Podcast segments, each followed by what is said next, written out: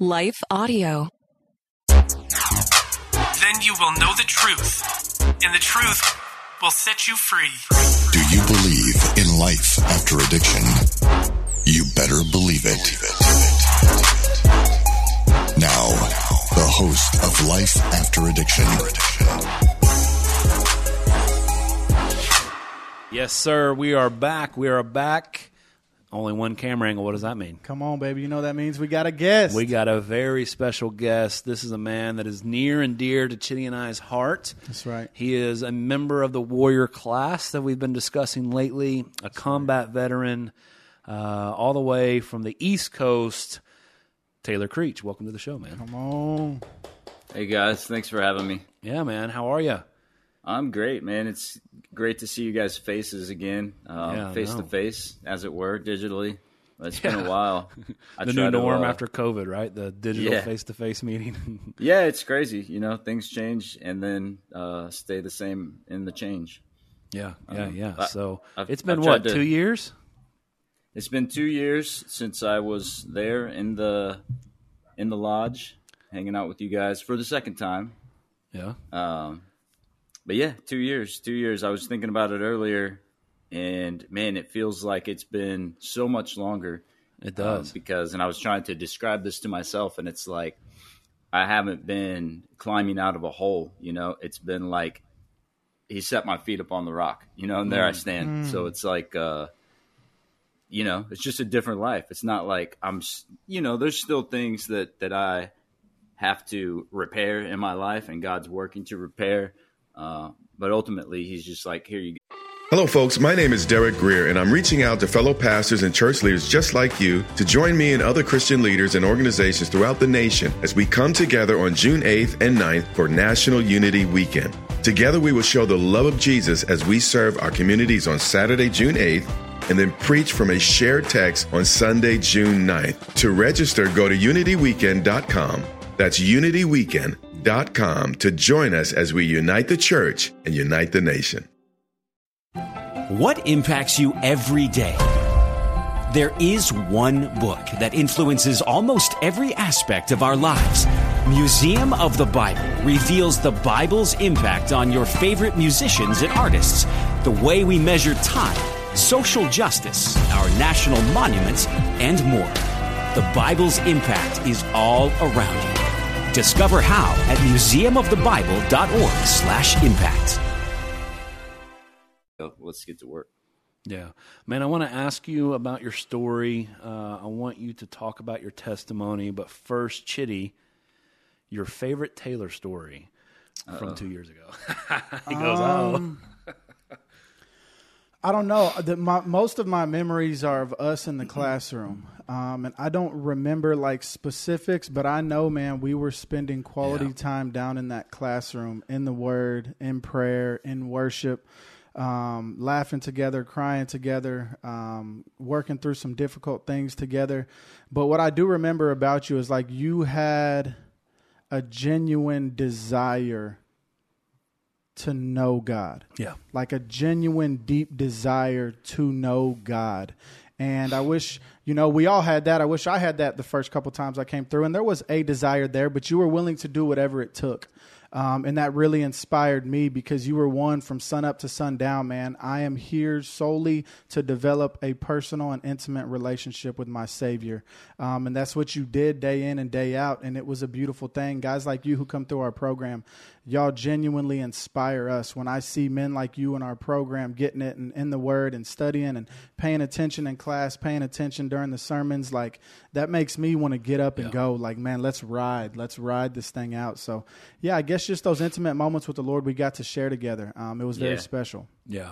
And for me, it wasn't necessarily a single moment, but it was just his leadership. Yeah. Oftentimes if you're, we'll show you how the sausage is made. If you're working in addiction recovery, there, it seems like at least for us, it seems like there's waves. There's times when a full house, and they're all on fire. And there's times when it's like, man, they're all just not wanting to be here. And then it's a mixed bag sometimes. Yeah. And I'm trying to remember, I don't know if you came when you were here, there was maybe some younger guys or whatever, but it was probably one of those mixed bag moments of guys wanting to be here, guys not wanting to be here. And I just remember your walk, as Chidi was saying, just your hunger and your desire, like, hey, I'm not here to play games. I'm here. I don't want to be here, right? I don't want to be. I didn't plan vacation in Woodbury, Tennessee, but I'm here to do work. And I don't know, man. Your leadership. It seemed like guys would turn and see that, just like he was saying. Mm-hmm. You inspired him, me, and I don't know. It was just really cool, and that's what I remember most was just your consistency, your leadership, and your hunger for the things of God, and how contagious that was. Yeah. So, man, that's good memories of Taylor. So. That's awesome, guys. Yeah, man. I appreciate that. You're welcome. So tell us a little bit of your story, as much or as little as you want to tell. Okay. Let's hear your testimony. Okay. I'll fast forward it pretty quick through the first 40 years or so. But I grew up in a Christian home. My dad was a preacher in Houston. He retired from preaching. No, he didn't retire from preaching. He just did he just finished an interim pastor job yesterday that he had been doing for a year. He's retired from seminary professor. He's retired from full-time pastor work, but he was a pastor when I was young, since the age of 4 probably until I was out of the house. He was a full-time minister at a pretty large church. So as typical, a couple ways typical of a pastor's kid is that I came to Christ at a young age. I don't have a great recollection of that. I was probably 8 years old when I got baptized. I believe that took, as they say, it was real. I never imagined anything but God and Jesus. That was my life. That's the way I was, which is a dangerous place to be also for a pastor's kid, because at about the age of 12, that was just so normal to me. That it was always in my back pocket, And so I started living a life that did not align with that. Got kicked out of school, just always getting in trouble. But I was a good kid, for the most part, other than, getting arrested and things like that. Got into a life of just hanging with the wrong crowd, man. Plain and simple. That's where it stems from. Psalms 1 says, talks about standing or walking and then standing and then sitting with the sinners, with the scoffers, with the mockers. And that's what it was. That's that slow road of like, hey, I'm standing over here and now I'm walking with these guys and now I've planted myself. Whereas then it talks about the opposite of that is like the righteous man planted by the rivers of water and a tree that brings forth fruit in due season. So I was walking, standing and sitting in the wrong places. Got me into a lot of trouble and started a life of addiction at a very young age, at 12 years old. And I was in and out. My faith walk from there on was in and out. I joined the Army at 25 years old after doing carpentry for a while, running my own business. I was ready for somebody to tell me what to do for a while. So I joined the Army. I've been in the Army for going on 17 years now, looking at retiring at 20. And... It was that same up and down the whole time I've been in. Somewhere throughout my Army career, I got back into drinking pretty heavily, and in 2016, 17 is when it just really started going down. And I was an instructor at the Special Warfare Center and School here in Fort Bragg. I live in North Carolina, and I spent a lot of time by myself in that role. Just me and students, or just me behind the scenes working with students. And I was drinking myself to death. I didn't get to work before 7:30 because the beer store wasn't open until 7. And that was my day, in and out. I got to the place where I kind of rejected my my faith, not to the point where I was adamant against it, but to the point where I just didn't want to talk about it. I didn't want to do anything about it. I've been blessed with an extremely godly wife since a very young age. We were high school sweethearts, almost middle school sweethearts. And she prayed for me. She prayed for me hard. And she sought out a place where I could regain that faith, where I could be set free from alcohol. And we tried everything, man. And what I've experienced in watching people go through life, really just life in general, not addiction, but everybody's searching for peace, man. Everybody's just searching for peace. And that's what I was searching for too. But I was searching for it in ways that it would quickly come to me, sitting out in the woods, drinking by myself. That was very peaceful. Then getting in the car and driving home from that, not so peaceful anymore. So it was very short-lived peace, which led to destruction. So my wife came across this place called Spring 2 Life Recovery in Tennessee. And I was willing, you know, I was just ready to die at any given moment. Like, I don't want to be in this world anymore. So I was willing to do something. Can I stop you just for a second? Yep. Because, I mean, we're at a moment that I think beneficial, practical for our listeners. And we've had some pictures come up as you were talking of just you in uniform and stuff like that. How was it? Was there a season, if you're like Chitty and like myself, we've talked about it before, but was there a season of...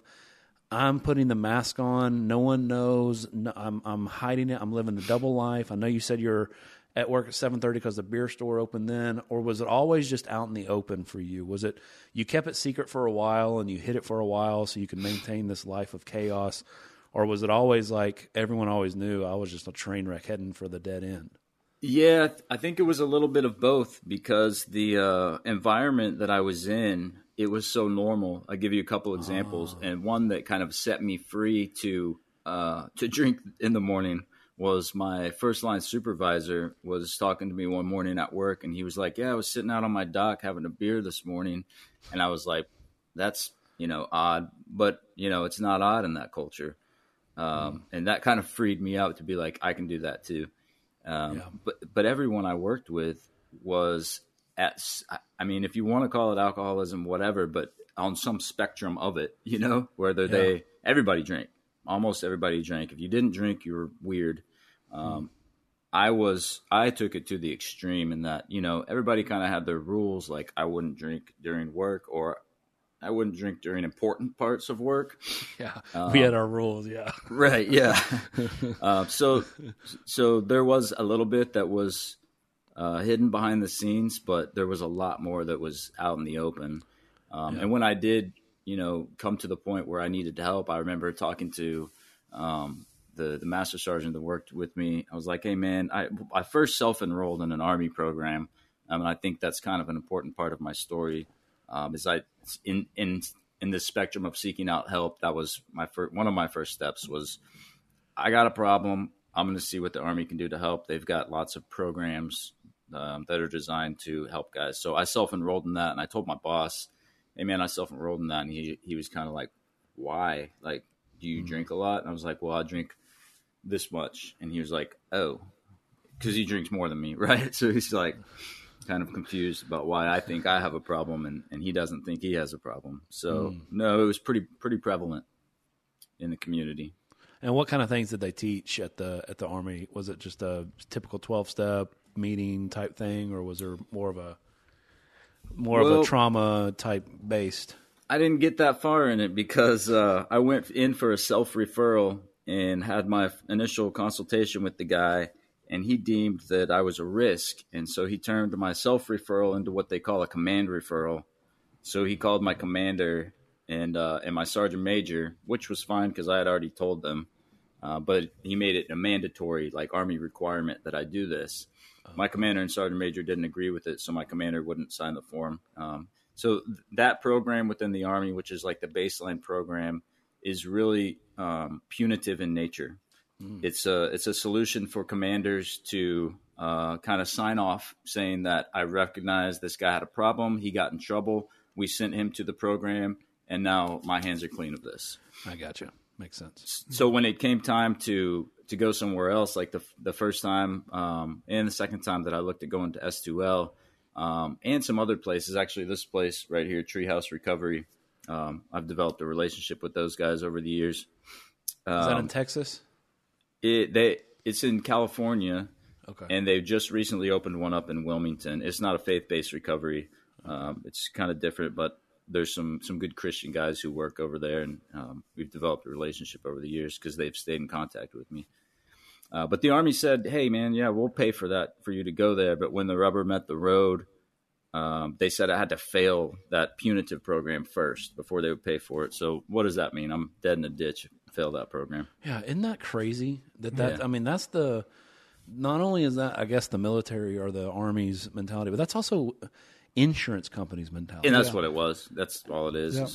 It's crazy to me. It's like, hey, to get them the help they need, let's put them somewhere that is very low success for someone coming straight out of addiction into an IOP type program. But in order for us to cover it, to get the help you need to fail. Yeah. And just like you said, man, a lot of those guys don't make it in. A lot of those failings is a funeral. And right. That's so absurd to me. You're going to get me fired up, Taylor. I mean, the way how backwards the system is, and it's all a money grab. It's all the cheaper option first, although it doesn't matter what the people that are actually working with the guys, boots on the ground, face-to-face, it doesn't matter what they say this guy needs. It's all a bottom line, and it's all, I mean, it really is disgusting that that's how our systems are set up, that we need someone to fail at something to get them the actual help. Everyone knows that inpatient is going to be radically more successful on average than some kind of other program, and that failing is funerals, man, for a lot of people. There's guys, S2L was founded on a guy that was supposed to go into a rehab the next morning, and he passed away, never made it in. And a pastor at a church was like, hey, what's the church doing? Not enough, it's time. And so he founded S2L and things like that, and that happens all the time, man. Guys are going into rehab or just I don't know, that bothers me, and I really... trying to change the game, and I think God is moving in a big way, and I think maybe in a few years we'll see some different things. Sorry, you're going to get me going on rabbit trails now. No, I'll give you a little bit of positive hope there. God has just put me in such a unique place in my career to build relationships in all different realms and have the freedom to like roll it into my line of work and say like, this is part of my job description that I've created. And one of those is working with the Special Operations Command Care Coalition, who are advocates for wounded warriors. And they helped me get reimbursed for some of my expenses. And then with Treehouse Recovery, so I sat down with those guys, introduced the two of them, and had a meeting with their directors. And we were talking this same thing. And they're developing some kind of white papers, you know, to say like, hey, look at the results of this. If we send somebody somewhere where they get the help they need, overall the cost is, it's more cost effective, and we can get a guy back into the fight quicker than we could if we went through this. Hey, this doesn't work. This doesn't work. This doesn't work. You're losing the guy from service for a longer period of time than you would if you sent him away for 30, 60, 90 days. And it's cost less overall. Yeah. I mean, gosh, logic. Taylor, I'd hate that. I'd hate for the world to use logic. So it is in the works. You know, I don't know how long that will take, but it's in the works. Yeah, awesome. Continue. Sorry, I'll stop you if need be, but yeah, didn't mean to take you away. So I've basically, you know, we all get the addiction that led me down a trail of dark, deep despair thing. We've lived that. And then my hope was, you know, so I said, hey, I've got nothing left to lose. I've sought peace everywhere else and I haven't found it. I don't know how to get back to Jesus. I don't even know if he's real to me anymore. And, but I was willing, you know, that's all there was to it. That was just a little bit of willingness to go somewhere and get away. So my wife found Spring 2 Life Recovery, called you guys, talked to you on the phone, and I was in there in a few days. I don't remember who picked me up from the airport that first time. It might have been you, Ryan, and maybe Russ. I don't remember. But I'm not sure if it was me or not. Hefe, maybe somebody. Yeah, so my first I came into S2L thinking I can get sober. I can stay sober for 42 days. That's not a problem, you know, and I want that. I want to be locked in a cabin in the woods with no ability to access these things. But I don't know if I can get Jesus back. I don't know if I can find that desire in my heart again. And, man, I'm going to try not to tear up here, but I was in Adam's class on a Monday morning. This was the first time that I came to S2L. It was about three and a half something years ago. And Adam, the way we started class on a Monday morning was just lights down, turn a song on, turn a video on. And it was David Crowder, How He Loves was the song that he put on. And about 10 years prior, maybe 6-7 years prior to that had been a real important song in my life. And I had, by this point in my life, I had cut worship music out of my life. You know, anything related to God was out of my life. And that song came on, and it was like God just grabbed a hold of my heart and squeezed it and said, I remember you. I know you. you know? You may not think you know me, but I know you. And I couldn't sit in there for like the rest of the week. Like anytime like that we started just getting into, I mean, talking conversations about God, which was every morning, I had to step out and just bawl my eyes out.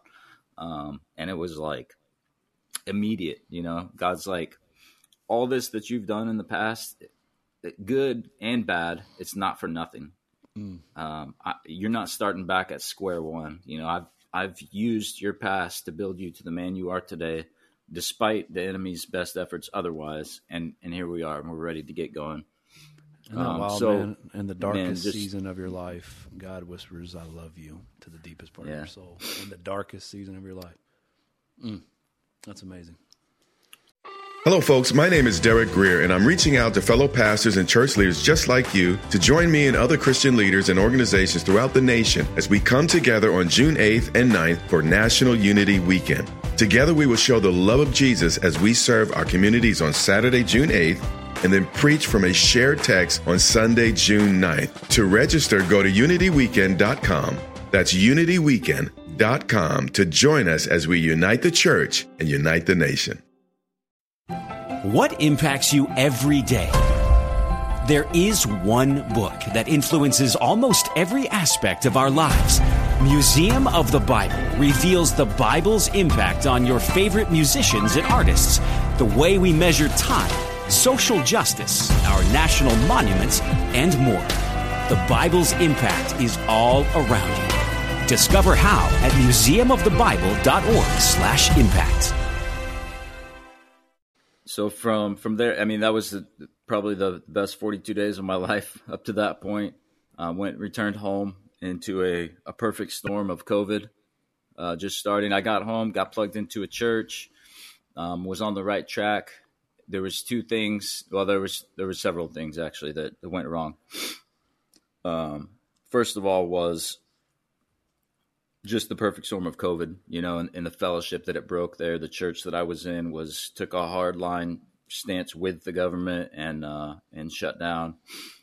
And I was getting out of my word and obviously out of fellowship, out of prayer at S2L. If you guys don't know, you guys do, but for the listening audience, one of the greatest things that you guys, I still use this example with folks today and they've never heard it, is the pillars, you know, of fellowship, prayer, word, and service.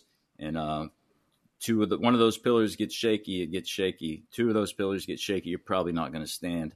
If three of those pillars fall down, so do you. And that's what happened to me. And one of the biggest things for that was going right back to work. I thought, I'm better now. I can get back to the same job that I was doing before and do the same things, go to the same places. And man, it just doesn't normally work like that. There's a Shane Bernard song that I love. It's called Everything is Different. It's an old one. And for me, that's what it had to be. You know, everything had to be different. So I fell back into not as bad as before, but it was bad enough where like I just needed to get away again. And that took about a year, maybe a year and a half before I was back on the phone with you guys and said, I need to reboot, man. I need to come over there and refresh myself and get this right this time. And the second time I came there was very different in because of the state I was stepping in there to. I had found a church through COVID that I got plugged into that was meeting. And I started serving in small tasks there and things. So I was searching after God, but I was putting myself in places where I just couldn't do that effectively. And when I got back the second time, based on the way God arranges people and life circumstances, there was a house full of guys that was just ripe for me to develop my leadership in this realm. The Army had helped me develop leadership skills throughout, but I had no spiritual leadership skills. And I spent that next 42 days there. And this was not on my mind, but it was, guys would come up to me and tell me, hey man, you're not here for yourself. You're here for me. And that just blew my mind. Yeah. And I had several guys tell me that, and they made me, you know, the house captain, which was, you know, a young guy would get like, oh no, I gotta be house captain. I'm like, man, I'm a 15 years in the military. This is fun. So I just got to, lead Bible studies while I was there. I got to got to play worship music for the guys in the morning before after breakfast. That's right. I forgot you played. That's right. And it was just a blessing, man. So when I left there that time, recognizing that everything had to be different, recognizing that element of service, I went straight to my pastor and said, "Hey, this is what I've seen and experienced. This is what I got to do. I have a heart for this." And so we started a small recovery group at church, and really, over the past two and a half years, the church, the love for God's church, not my local church, although that's where I'm at, but the love for the church in general has consumed my life. And I can't imagine life without that. And it's hard sometimes. I'm sure know this. Yeah, man. But you take out this big thing that I thought was so, once I remove addiction from my life, everything's good. That is just the tip of the iceberg of sanctification. And I love it, but that seems so easy now. It's like, get rid of that stuff so we can get to work. And man, but yeah, consumed with love for the church. I've been asked to do so many things within the body that I never, imagine. I've taken on a men's ministry. I've taken on the addiction program. Our worship pastor has departed to another church, which was great for him and done in the right way. But I've taken I'm the worship leader for the church now on a pretty regular basis, at least 3 weekends a month. I have a home group at my house, a family life group. I help out with the youth, and I lead worship for the youth on Sunday nights. My wife on Christmas Day, I just the amazingness of God. Okay. There was 4 years ago, 5 years ago, too, 6 years ago, too. I could not imagine picking up a guitar and playing a worship song again. On Christmas Day, my wife and I led worship together. I was playing guitar, she was playing guitar, and we were singing songs, sharing songs together for our congregation. And it was just like, oh man, what have you done, God? Immeasurably more than all I can ask or imagine.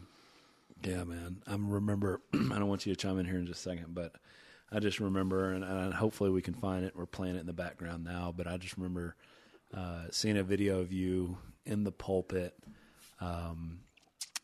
bringing, hey, to your church, hey, we're starting this group, and you were vulnerable, and you were a very good communicator. You probably should be, not only leading worship, but bringing the word every now and then, giving your pastor a rest. But I don't know, man, just seeing that video and how just communicating, and you could tell at that moment, I don't even know how long before all this. I mean, obviously it was after your second come through, but I could just tell, man, this is God's using this man in a mighty way. You had no fear, at least it didn't show. You spoke with authority from the Word of God. And yeah, man, I know that there was a season, as we've talked before, that you had a group of guys that would come in, and you were encouraging, take your mask off, and you start, sharing your own testimony and stuff like that. So I remember that. And I knew at that moment, I was like, okay, I think I shared it with the team at S2L, and everybody was fired up for you. So. Yeah. There's so much there that I want to touch on, man. For one, I remember how big of a deal it was for you when you picked that guitar back up and started to play worship at S2L. I knew that was a massive, massive breakthrough in and of itself. We had many conversations about your kids and your wife, and you spoke so highly of your wife and how much she loved the Lord and how much you had put her through and how much she had prayed over you. So you just blessed me to hear that, man, y'all led worship together for Christmas because, man, I remember the other side of that and what it used to look like, man, when addiction had its grips in you. So, man, just the clarity and confidence that you speak with now, man, and how even just we briefly talked before we got on air on this podcast, and you're like, man, I've been thriving is essentially what you were saying. I'm not just clawing my way up this, treacherous hill. It's like, man, the Lord has placed and established my feet on the rock. And it feels good. Like you said, man, there's difficult days. That don't mean there's not, but there's an underlying joy. There's an underlying peace. There's an underlying confidence that's always there, and it remains. So, man, it blesses me to hear you speak from the position in which you are now. Something I wanted to ask, man, You briefly touched on it, but when you left here the second time, kind of describe those first, 3 months, 6 months. But I feel like that's where a lot of guys go off course because, man, it doesn't feel like it does back home like it was at S2L. You're around guys who are, showing you love, and we're praying together. We're seeking the Lord together, and we feel forgiven. We feel redeemed. We feel renewed, and our brothers are encouraging us. And then we get back home, and for a lot of our families, the healing starts when we get there.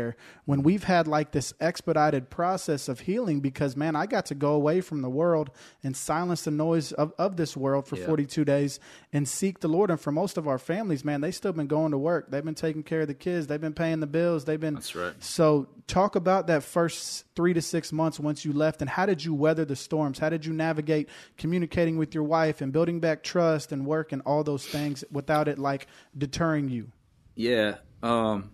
I would like to say, I did it perfectly, but I did not. And you brought up a good point there of that was hard for me to realize is, and I tell folks all the time, anyone would benefit from something like S2L because it's not about people have this conception of what a recovery program would be like. We don't sit around and talk about drugs and alcohol all day. We sit around and talk about Jesus all day. Amen. And anyone who's a Christian would benefit from that.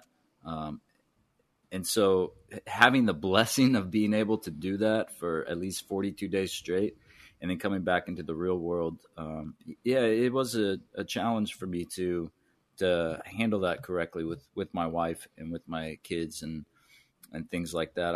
Obviously, I was a better husband and father than I was before. But yeah, it's hard to put a finger on really just recognizing those moments of I got to do something really special in doing that my wife didn't have the ability to do because she was covering for me back home, and being sensitive to that I think is huge. Mm-hmm. But that 3 to 6 month period that you talk about of where it's real important to get back into, I was blessed to be able to jump right into a men's Bible study that had just started the day I 2 days after I got back. I got back on a Sunday.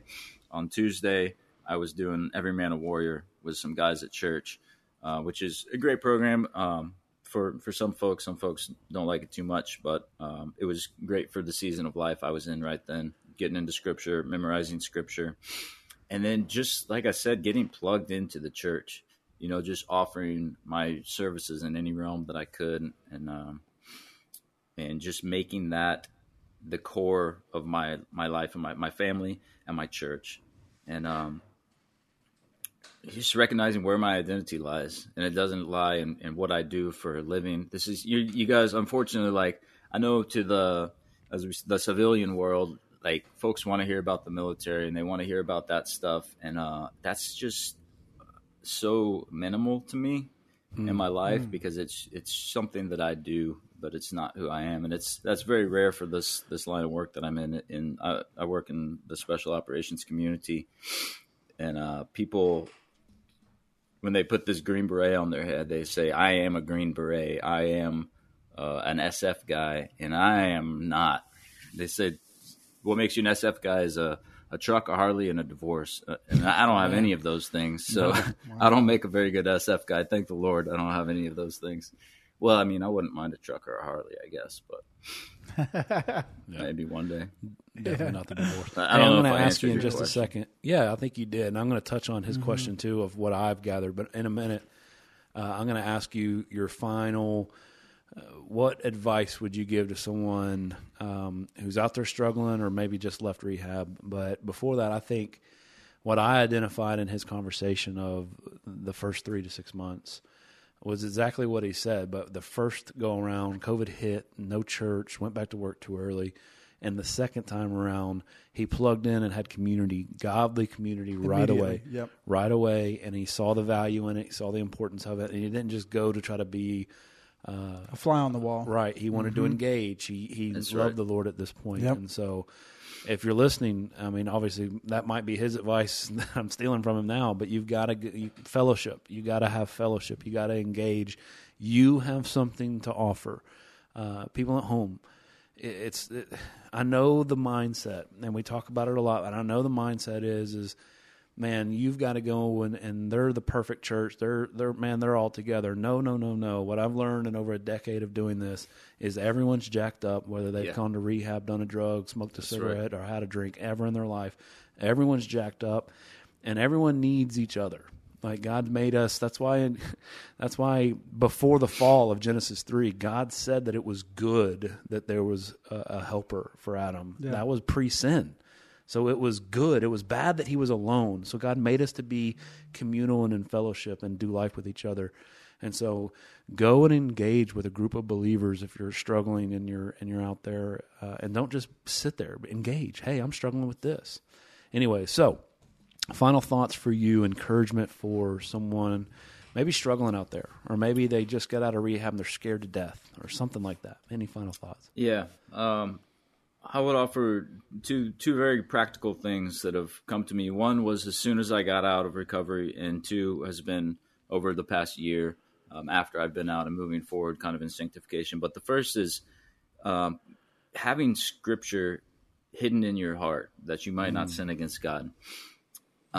Even if it's just a verse, man, I'll tell you one verse that got me through so much hard times was Romans 8:6. The mindset on the flesh is death, but the mindset on the spirit is life and peace.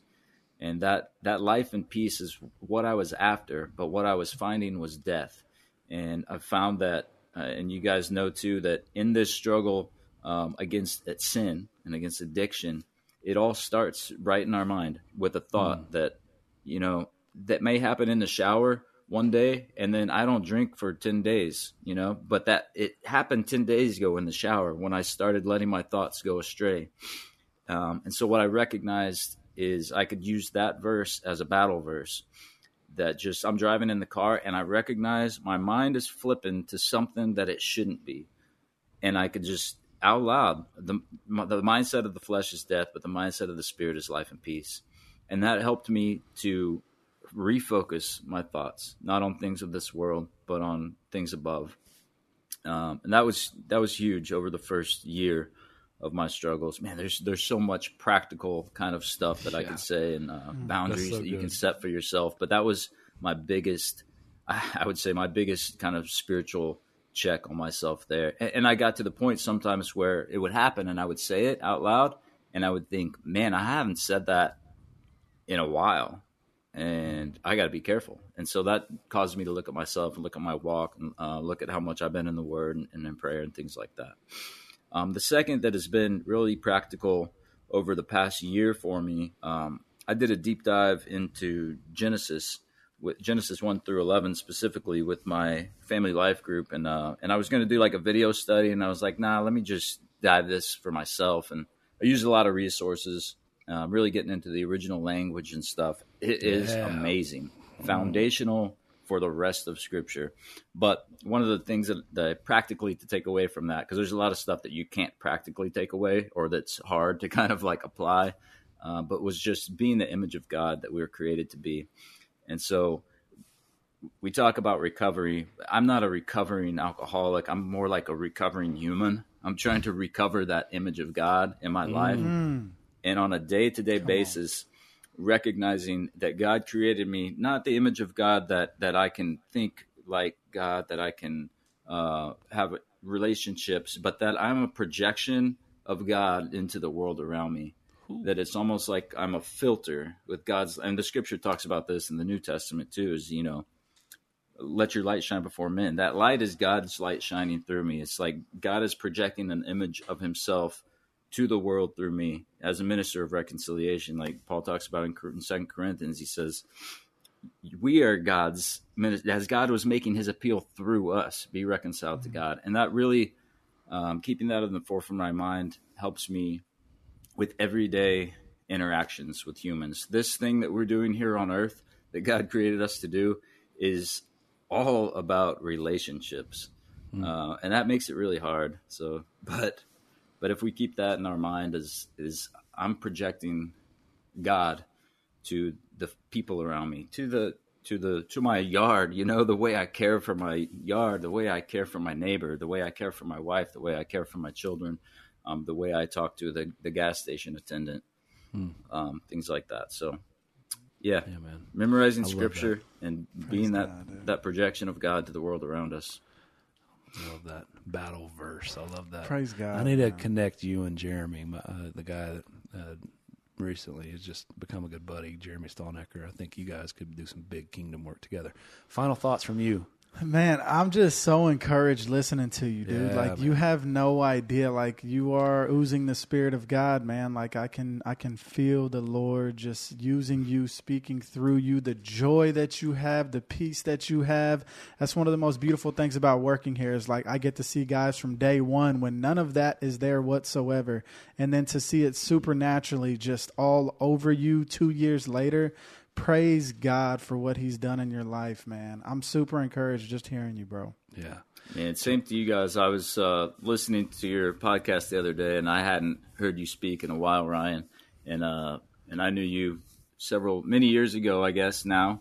And you were walking the walk at that time, but you have grown so much in your faith, knowledge, and understanding in the past few years that I was like, man, that guy's a preacher right there. Big time. Big time.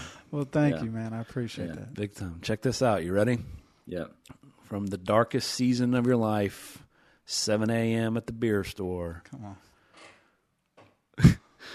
To scripture toting, pulpit grabbing, worship leading, mighty man of valor. That's life after addiction, and you better believe it. Come on. Amen. Thank you for listening to this episode of Life After Addiction. Life After Addiction is a production of S2L Studio. For more Christ-centered addiction recovery resources, please visit S2L.net. That's S2L.net.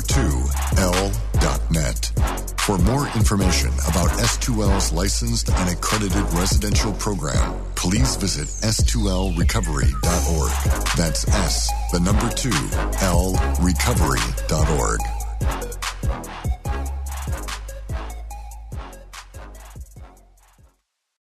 We want to take just a second to thank the team at Life Audio for their partnership with us on the Life After Addiction podcast.